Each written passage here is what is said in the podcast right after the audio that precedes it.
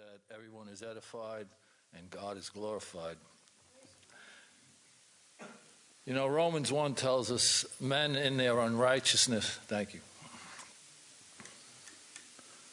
Men in unrighteousness suppress the truth about God. And uh, I've been around for a while now, and I've read God's Word and, and been a Christian man for many years at this point, and uh, I'm more aware of that and more convinced of that now than I've ever been before. I can see it more clearly how the truth about God is suppressed in this world and, and lied about and twisted. And because of that, so many people never get to taste the truth and God's Word. And uh, one of the main ways He does that is, is, is with the Word of God, you know. There's also, for many centuries, the Word of God was kept from people, and, and, and men had, thousands of people had to die just to free it out and give it to the rest of the world. And yet, at this point, you know, there's so many myths and, and distortions about God's Word, and, and some of them are very simple, just like it's, it's a mystery, it's undecipherable. You know, you can't understand it and and uh, don't even try or you know it's not real. It's it, it's not practical to your life right now. It's none of these things. So you know we're going to look at just a couple of verses of scripture and uh,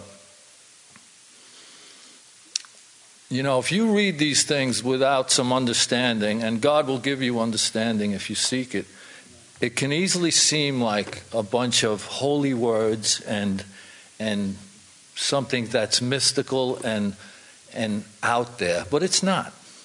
And we're going to look at that, you know, and and and as we look at that in this scripture, we're going to we're going to uh, begin to understand that that's most of scripture. So we're going to go to uh, first, Second Peter chapter one. Right now, I'm just going to read the first four verses. Simon Peter a bondservant and apostle of Jesus Christ, to those who have received the faith the same kind of ours, by the righteousness of our God and Savior Jesus Christ. Grace and peace be multiplied to you in the knowledge of God and in Jesus our Lord, seeing that His divine power has granted us everything pertaining to life and godliness through the true knowledge of Him, who called us by His own glory and excellence. For by these he has granted to us his precious and magnificent promises, so that by them you may become partakers of the divine nature, having escaped the corruption that is in the world. See, that can either be the most unbelievable, outrageous statement of truth in the history of the world that in four verses God just told you, you know what? You have everything you need through me pertaining not only to this life here on earth, but to eternal life. That's what he just said there. It wasn't just a bunch of words he threw out there for effect, it was very direct and very simple.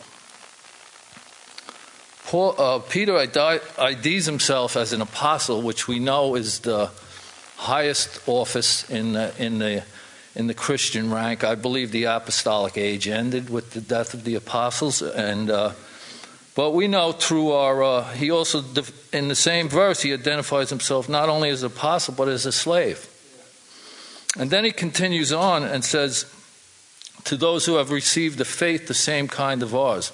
That's a Greek phrase, the same kind of ours, meaning someone of equal standing, of equal rights.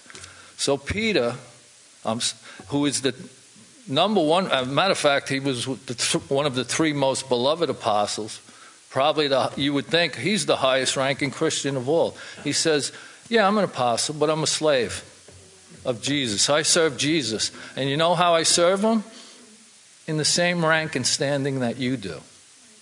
You know, the church has many offices. We learn about them uh, in Ephesians evangelists, pastors, teachers, preachers.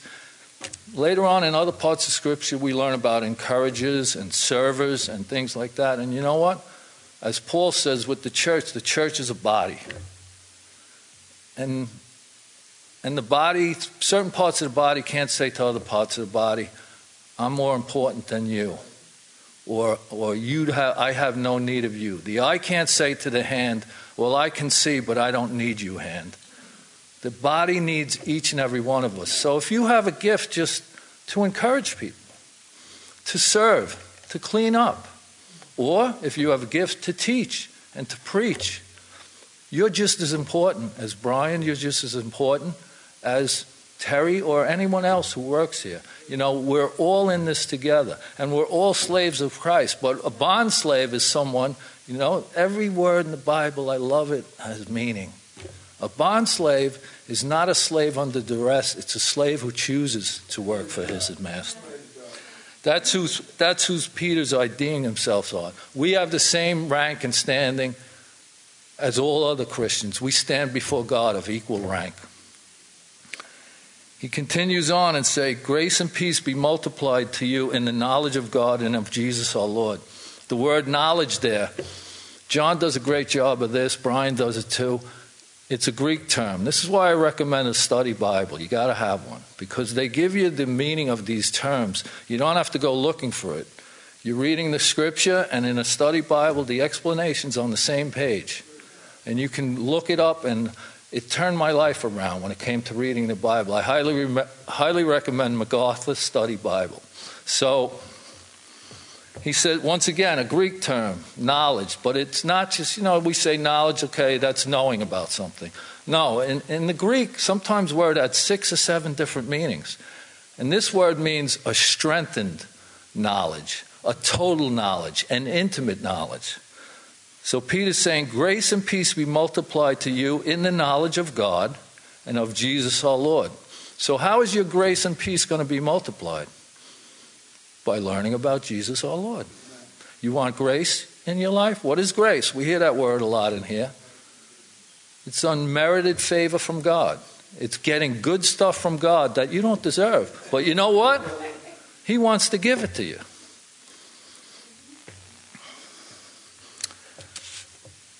So we, we need to learn about God. We need to learn about Jesus. MacArthur says, and he's my guy, he's my number one guy. He's my go to guy, John MacArthur. If you don't know about him, you should learn. I feel like he's, you know, he's the man. but he stands equal with me before God. uh, so, Christianity, according to John MacArthur, is based on an, I want you to listen to these words, is based on a, an objective, historical, revealed, rational truth from God. It is intended by God for us to understand and believe. It's not a mystery, it's not hidden. God wants you to know this. And not only does He want you to know this, He makes a way for you to have it. And we're going to look at that. Got my iPad. that's, that's as high tech as I get. Clip, clip clipboard.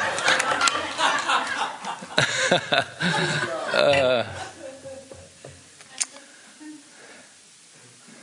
okay. Verse 3 Seeing that his divine power, now we, we, we start to break it down a little. Seeing that his divine power has granted us everything pertaining to life and godliness through the true knowledge of Him who called us by His own glory and excellence. Once again, through the true knowledge of Him. That's a, once again a strengthened term, an, in, an intimate knowledge of Jesus. And now he threw in the word true, because you can learn about Jesus in a lot of places in this world. You know, if you're getting your messages about Jesus, if you're getting your information about Jesus from the History Channel, you got a problem. You're not getting the true message. There is only one true message from God, and that is God's word. You know? And if you don't know that, if you're new here, or maybe you don't believe that, I came to God by saying, God, I don't know what's true. I'm going to read the Bible. And if it's true, show me. And you know what? He showed me. I was dying to walk away from it. I couldn't. So, Here's some uh, strong. Here's a strong statement. His divine power has granted us everything pertaining to life and godliness, once again through the true knowledge of Him who called us by His own glory and excellence. God just said, His divine power has given you everything you need pertaining to life and godliness. By life, He means eternal life. By godliness, He means godly, righteous living before Him while you're here on earth. Now, if I got on the uh, the home shopping network and said, you know what? For 10 easy payments of uh, $9.99, I can give you eternal life. And I can give you everything you'll ever need to live a godly, abundant life on this world. How much money you think I'd make if I could back that up? You know, God can back that up. He says that's what you can have. You know, we think about death. Well, some of us, actually, I shouldn't say that. We don't think about death we kind of push death away. You know, I've been around a lot of death because of my career, and you know, no matter how much you're around it, when you're confronted by it, you kind of shudder on the inside, and you kind of want to take a step back because you know it's final. You know, I was walking through the park couple of weeks ago. Before, a lot of times I take long walks on Sunday before church Come to think about it, I take long walks in, in shorts in like 35 degree weather with a backpack, and uh, I found these two dead animals. So pray for me. This is my idea of a good time. But uh, I, I see these two dead animals in the park, and I was looking at them, and I, I was just struck by, you know, everything's still there the eyes, the hair, the, but everything's not there. It's gone. It's final. They're never moving again, you know? And so as human beings, we step back from that. Let's put up 2 Corinthians chapter 5, verse 4 and 5. For while we were still in this tent, we groaned, being burdened. Not that, not that we would be unclothed, but that we, we would be clo- further clothed so that what is mortal may be swallowed up by life. That's good. When he says, while we were in this tent, he's talking about while you're in this tent, you're alive. Not that we would be unclothed. We don't want to be unclothed. We don't want to die. I don't want to die. But I do want my death, which I know is coming, to be swallowed up in eternal life. Don't we all want that? Next verse. He prepared us for this very thing. The very thing that the most basic thing that every human being wants, that every human being avoids their entire life death. I don't want to think about it. It's coming. I don't want to think about it. I'll work out more. I'm staying young. I don't care. But it's coming. So we don't want to think about it. And then we have a verse of scripture that says, I've prepared you for the fact that your death is going to be swallowed up by an even greater life. Incredible. Incredible. He says his divine power has granted us that. Okay, what's his divine power? He's making a big claim here, right? That he can grant us every eternal life and everything we need on this earth. How can His divine power do that? What is it? Can we count on it? Well, let's look at how Jesus, when he was confronted by death, how did he respond? You know, if you read the Gospels, you know at one point he was confronted by death when a little girl died in a town, and he got there a little late, and he was going into the house, and all the people in the town said, What's he going in there for? She's dead. He went in there, he took her by the hand. She sat up. He said, Give her something to eat. And went on away. And she lived. And this was attested to once again. Remember what MacArthur said earlier Scripture is historical, revealed fact. Hundreds, if not thousands, of people seen this. He went to go to his friend Lazarus, who was dead three days. He did that on purpose. He said he did that on purpose Not for him, not for God, for us. So we could see what? His divine power. He said, Open up the tomb. They said, Jesus, don't do that. He's been dead three days. He's going to stink. You ever smell death?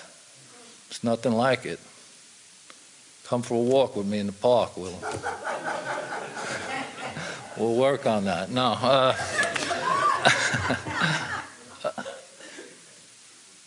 he said, Lazarus, come out. Lazarus came out. Lazarus stood alive. And in, in his final and greatest example of his divine power, and there were other things, he died on the cross. He died on the cross by Roman crucifixion.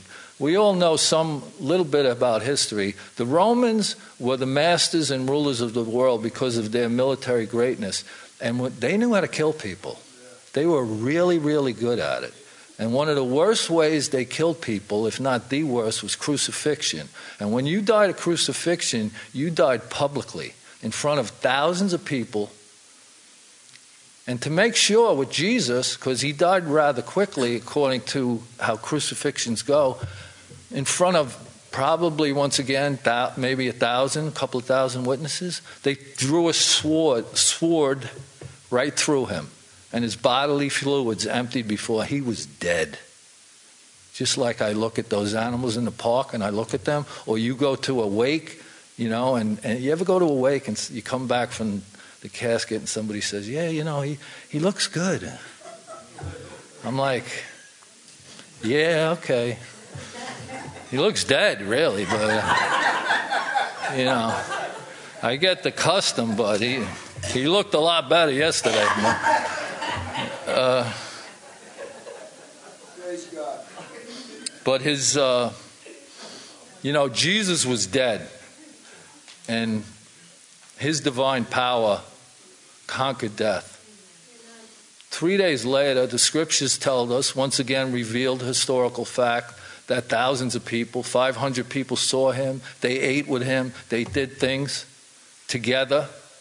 Jesus lived after death. When Jesus was confronted by death, his divine power overcame death. He's demonstrated it. That's why he can tell us that in his verse. And we can count on it. It's not just a story. There were other parts of Jesus' divine power. How about creation? You know, uh, Colossians says he created everything that you have ever seen or will ever see out of things that are not seen. That everything that was created by him and for him and through him, and he holds all of it together by the word of his power. That's what he does. He holds this whole earth together. From a baby's eyelash to the galaxies. He created all. How? By things that are unseen. In other words, he just said, Let there be light and there it was. That's divine power. So, verse 4, we're going to kind of go over a little, put it together a little bit. For by these, I'm going to read it, and then I'm going to break it down. For by these, verse 4, he has granted to us his precious and magnificent, magnificent promises, so that by them you may become partakers of the divine nature, having escaped the corruption in the world. We'll break that down. By these, by what? By his divine power, which we just talked about, by the true, deep knowledge of him. So, the, by these, those two things, he has granted us his precious and magnificent promises. What were they? Eternal life and godliness. See how one thing is building upon another? This isn't some mystery, mystical, mysterious, hidden thing. It's a blueprint to this. It's stepping stones to exactly what God wants you to do. So, by these, He has, uh, he has granted us His pre- precious and magnificent promises, which are eternal life and godly, abundant life here on this earth. So that by them, what? Those two promises. If you have the promises in your heart and you believe them by faith, that you have eternal life, and you have the power to live a godly, righteous life before God. Not a perfect life. Jesus here is to forgive us our sins. But if you have those, you may become a partaker of the divine nature.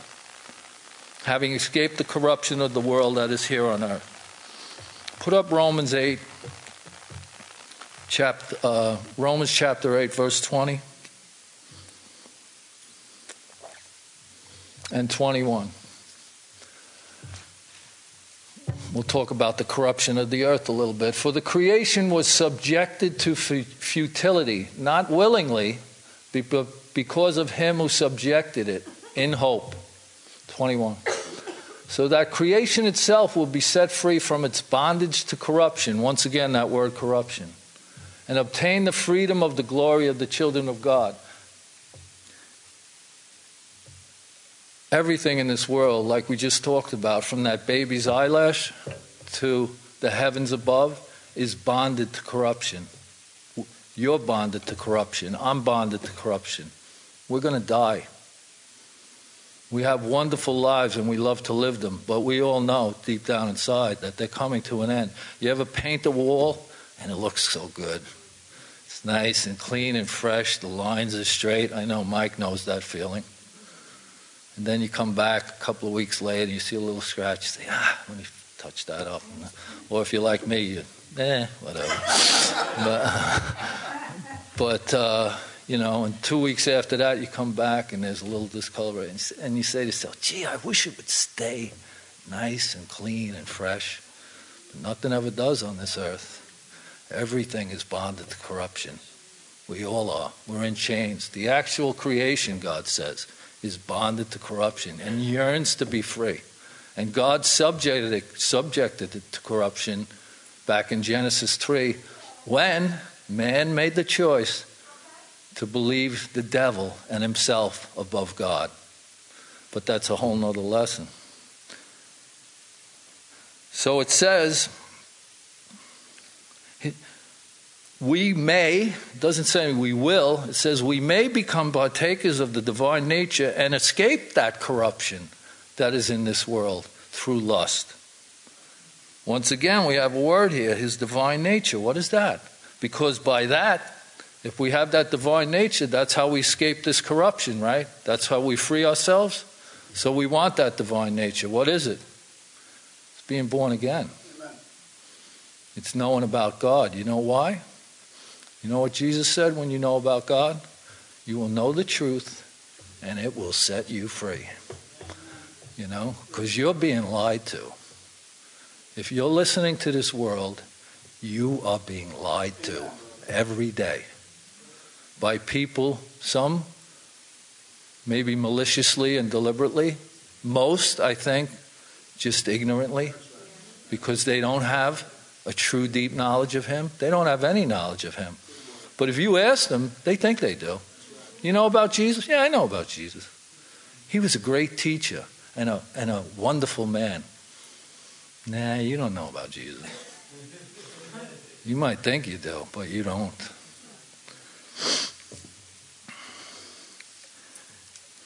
Being born again, being new, Christ, uh, a new Christian, uh, a new creation, I'm sorry, in life, gives you the ability to, to discern truth from error, to, to know right from wrong. That sounds like a very fundamental thing that everybody knows. They don't. You, you got your eyes open? What's going on in this world? They're saying boys and girls, little boys and girls, are exactly the same. And little girls can say, Today I'm a boy. And little boys can say, Today I'm a girl. And the most educated, powerful people, literally millions of them in this country, say, That's true. And you should raise your children this way. Think you're being lied to? You think these people know truth from error? They firmly believe this. They've went to a lot more years of college than I have. But God in his grace and mercy has granted me some of the divine nature so that I know that ain't true. And I got to resist that. You know, I got a guy at work. He has a great guy. He has a sign on his locker. Yeah, well, he's all right, but uh, he has a sign on his locker, and it says, "The guy who dies with the most toys wins." That's a sticker on his locker, and he believes it. and he's got a lot of toys, you know? But I'm a partaker of the divine nature. By the grace of God, but by grace I mean not that I deserved it, but God opened up my eyes to the truth. And I've read Ecclesiastes where it says chasing these things, one thing after another, and thinking the more good things you attain in life, you're going to be happy and fulfilled. What does God say about that? You're chasing the wind, my friend. You're never gonna you're never gonna get there. Whatever you get, you're gonna want more. And in the end, you're gonna wind up empty inside. So the divine nature, you know, in First Corinthians, here's another amazing statement of Christ, uh, in, in Scripture, and there's lots of them. That's what I'm trying to point out here that are not hidden, that are not crazy stuff. Here's another thing that God says we have the mind of Christ. What? When I read that, I was like, no, I don't. You know, over time, I don't fully understand that. I don't fully comprehend it, but I, understand that God has given me a discernment of truth and an ability to recognize it and to reject error. Divine nature, Galatians 5, love, joy, peace, patience, kindness, goodness, faithfulness, gentleness, self control. You know, when you see list of qualities like that in Scripture, don't just pass them over and say, oh, yeah, it means I got to be a really good guy. Each word has a meaning. And you know, you might have one and not have the other. I'll talk about that a little more later. We're going to go to verse 5 now.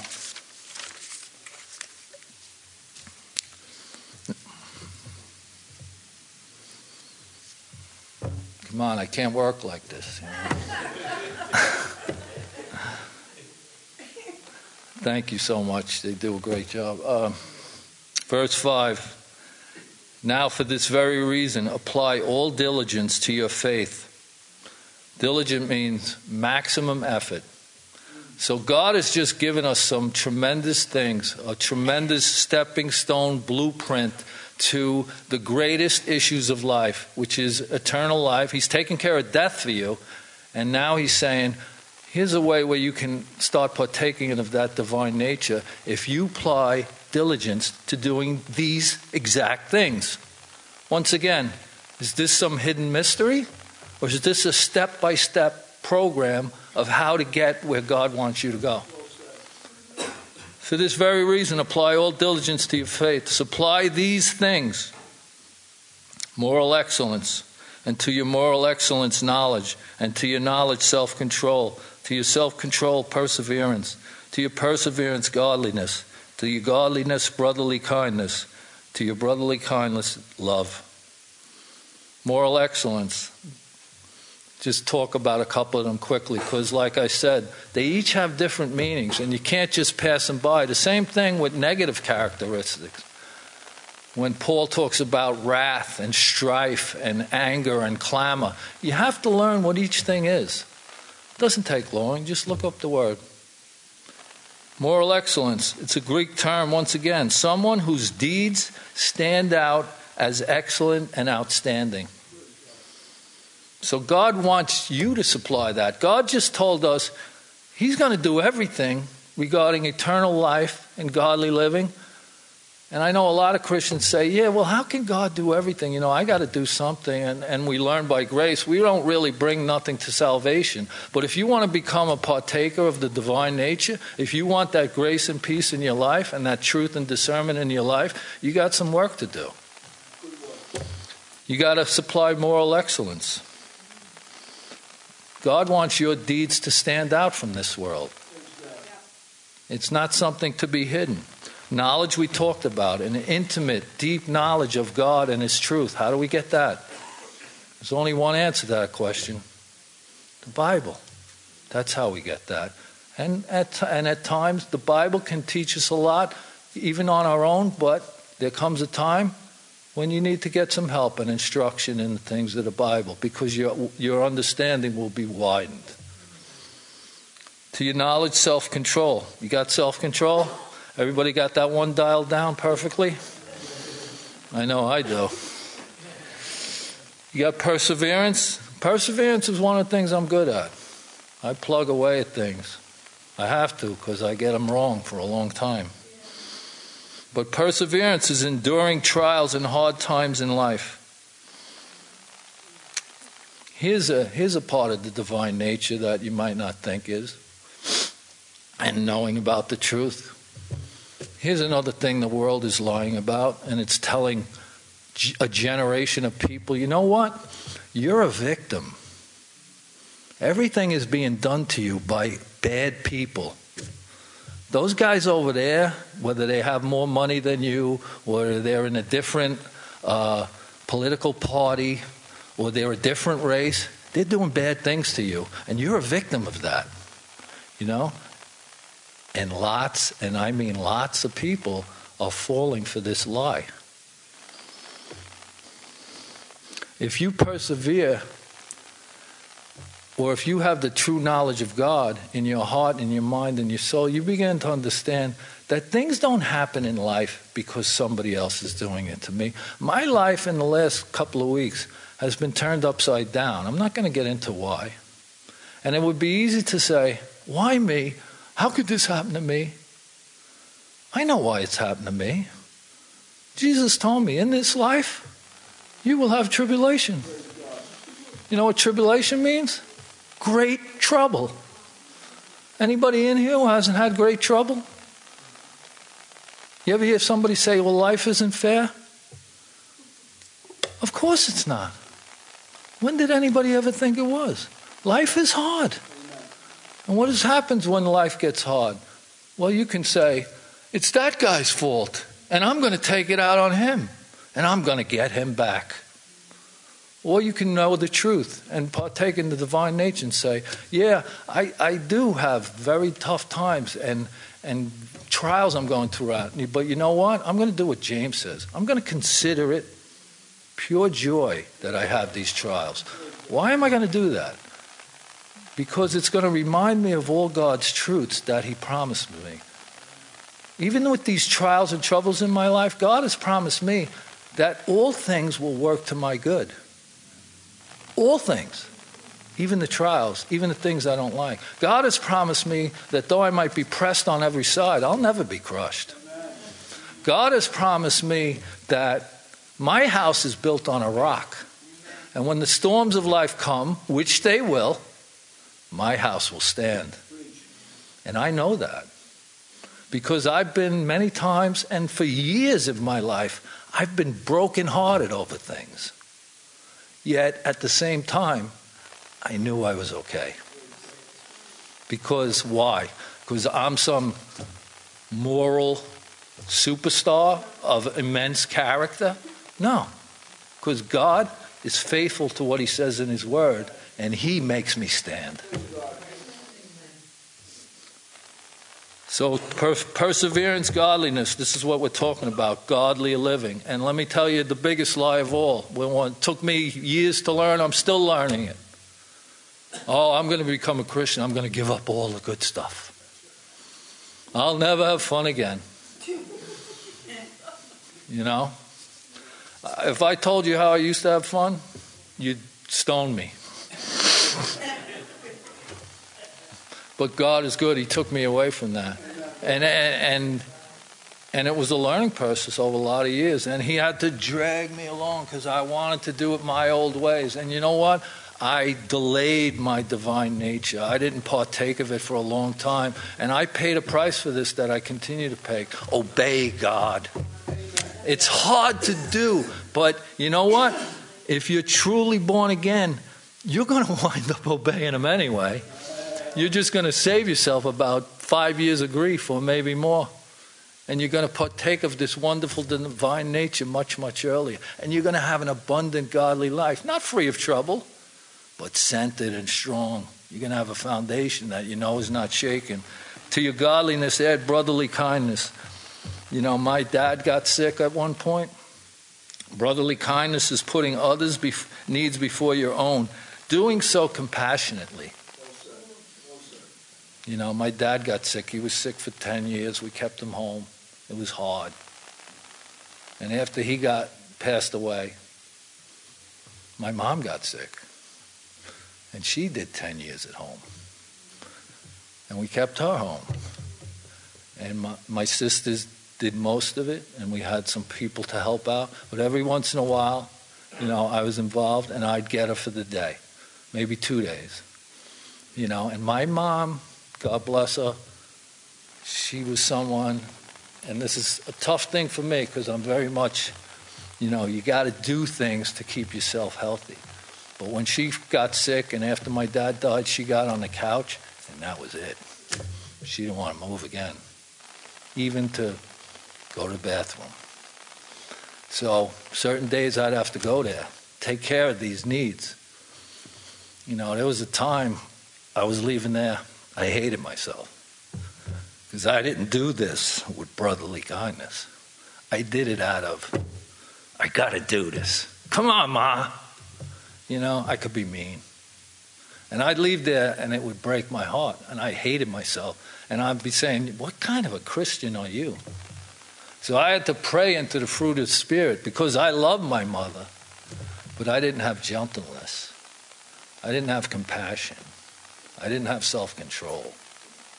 So it's not just a list of words, it's a list of words with individual meaning. And I had to say, Lord, I love my mom, but I'm not doing well with this. And you know what? It got better.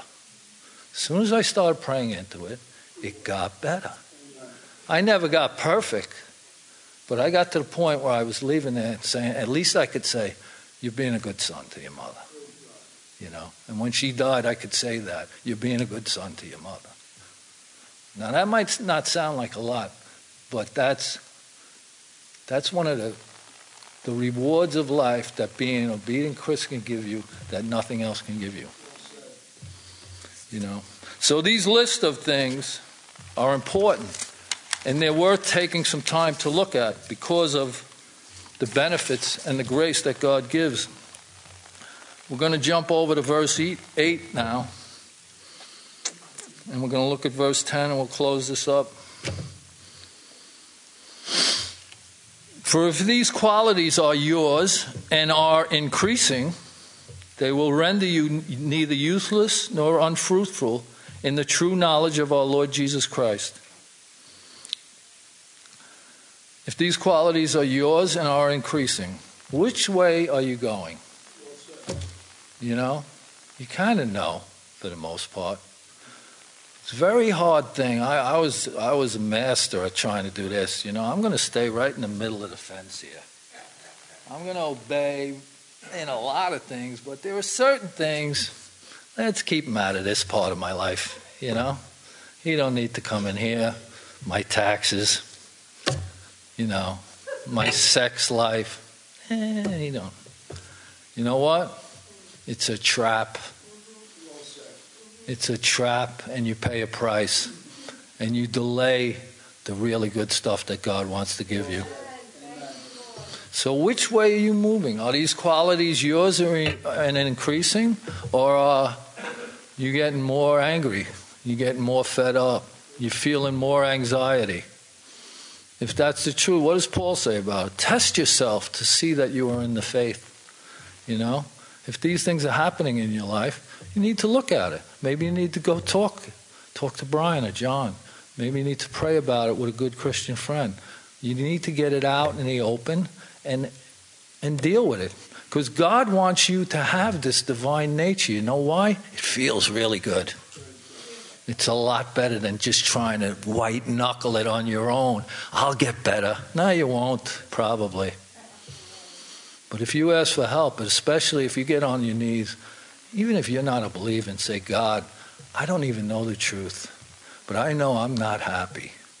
And I know there's something wrong with the way I think and the way I'm living because I'm thoroughly unhappy. Teach me the truth. Bring me to the truth. I know God will answer that and he'll bring you to it. Verse 10.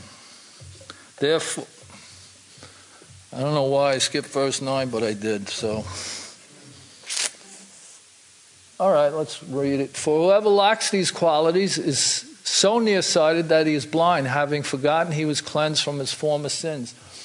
The way I sum that up is and this is not 100% scriptural, but my intuition on it is that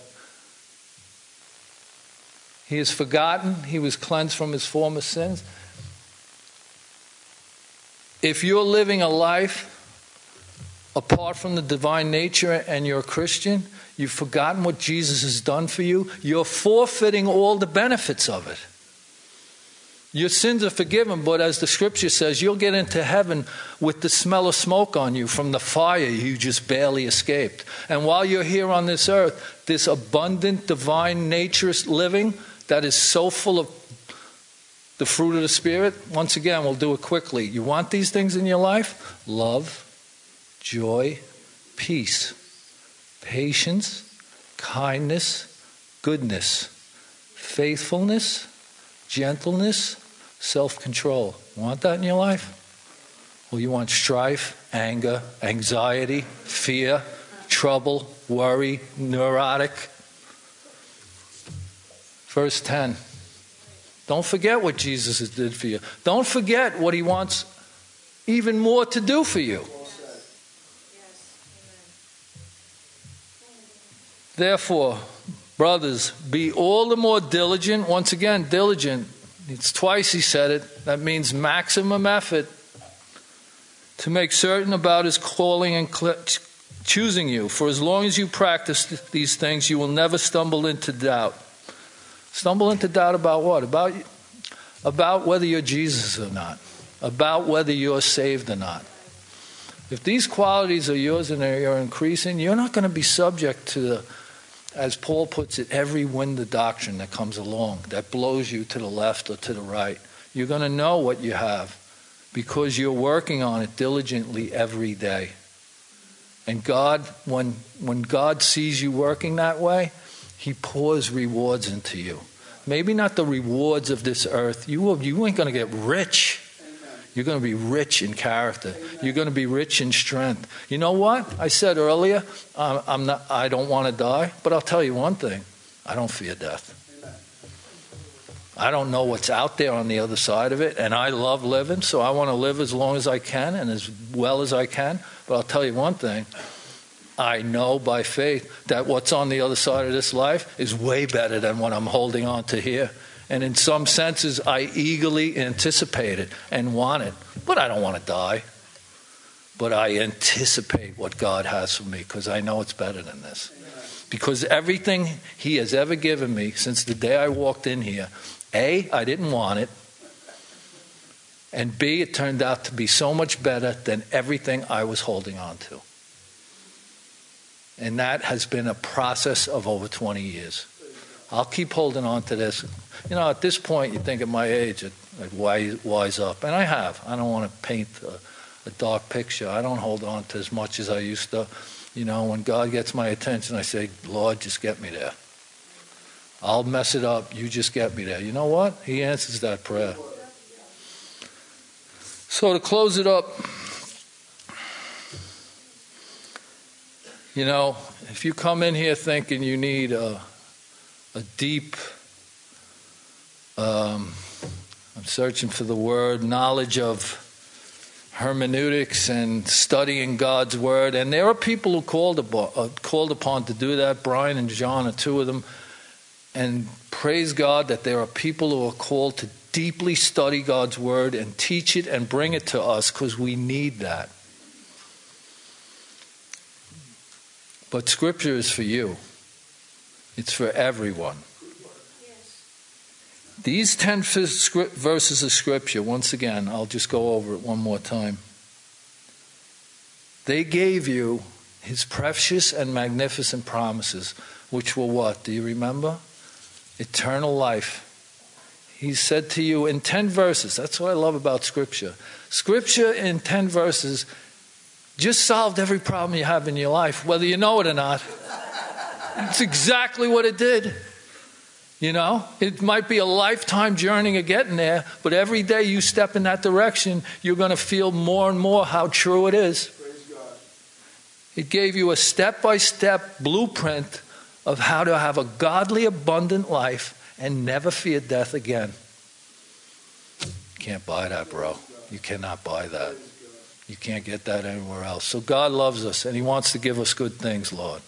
You know, I stand in awe. I say, I say, I, I can't say it humbly enough how little I deserve the good things you've given me. And I know I'm not the worst guy in the world. I don't want to overplay it, and we all have done what we do. But when you think about how many times you've done things that you know that it's not God's word, it's not what God wants you to do. You even pray about it and say, God, I don't want to do this again. And as you're praying it, you know you're going to. And you think, how could God ever forgive me and still love me when in the back of my mind, I'm, I'm plotting to do it again? But He does. Because His forgiveness and His grace and His love, it never wears, it never wears out. That's part of his divine power too, his mercy. It's unfathomable. If anybody anybody did that to any one of us, there'd come a point where we say, "That's it. I cannot forgive you anymore." God never gets to that point once you become his. And you can know that and you can have that. And like I said, this was not some mystical hidden mystery. Just with a little application of biblical knowledge, a little bit of study, a guy like myself who is not highly educated, who is not an expositor of God's word, a trained expositor of God's word, can break down 10 verses of scripture so you could do it. And you know what it is? It's a blueprint, a step by step blueprint. 10 verses to everything you will ever need in your life. And you know what else? There's a thousand other things just like it in God's word. So we love you, God. Thank you praise you. Bless the rest of this service. Bless the people here. I pray everyone here would know the truth about our Lord and Savior Jesus Christ. I pray everyone here who, when they're faced with the presence of God and feels that fear, as we all do the first time, oh, I don't, I don't want to be that holy. I, I don't want to be that good. I've, anyone who feels that way, anyone who's struggling and hesitating, moving forward in the things of God, I pray that God's Holy Spirit would bring a truth and an impetus and a way Make these people hear, Lord. Open up their ears. Open up the ears and the hearts and the minds of our loved ones, of our children, of our aunts and uncles, of our parents, of our husbands, of our wives. All the children of this church, Lord, open up their ears and eyes because apart from you, we can do nothing. In Jesus' name, amen.